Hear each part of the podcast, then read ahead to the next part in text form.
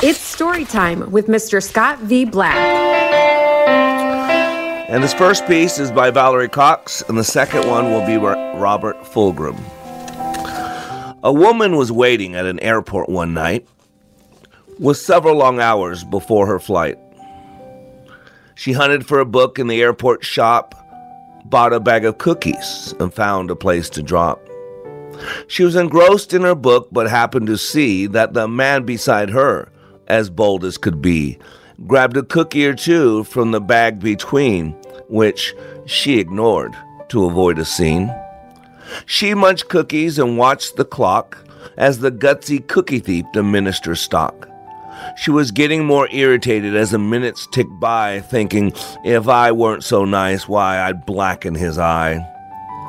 With each cookie she took, he took one too. When only one was left, she wondered, what would he do? With a smile on his face and a nervous laugh, he took the last cookie and broke it in half.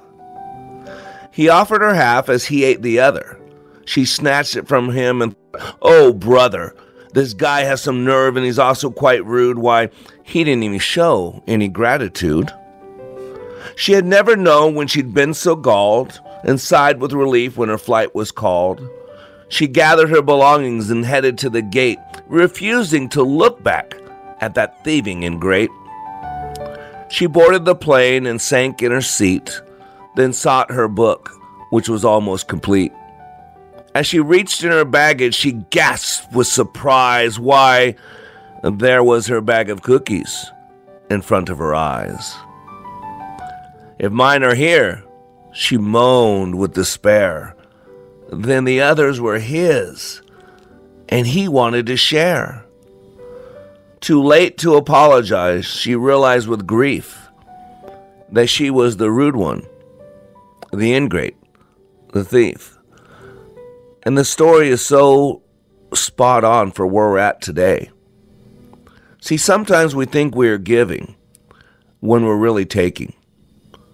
I'm sure all of us can relate to times in our lives when we felt absolutely certain our perceptions were right, only to find the truth in a totally different light. Let's be honest. Have you been a cookie thief more times than you'd like to admit? See, we forget things that are important.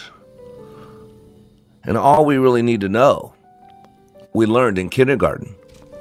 That's what Robert Fulghum said. All we really need to know, we learned in kindergarten. We just forgot.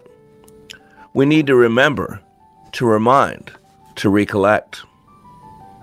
All we really need to know about how to live and what to do and how to be, we learned in kindergarten. Wisdom was not at the top of the graduate school mountain, but there in the sandpile at Sunday school. These are the things I learned. Share everything. Play fair. Don't hit people. Put things back where you found them. Clean up your own mess. Don't to- take things that aren't yours. Say you're sorry when you hurt somebody. Wash your hands before you eat. Flush. Warm cookies and cold milk are good for you. Live a balanced life. Learn some and think some and draw and paint some and sing and dance some and play and work some every single day.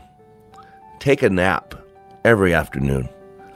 When you go out into the world, watch out for traffic hold hands and stick together.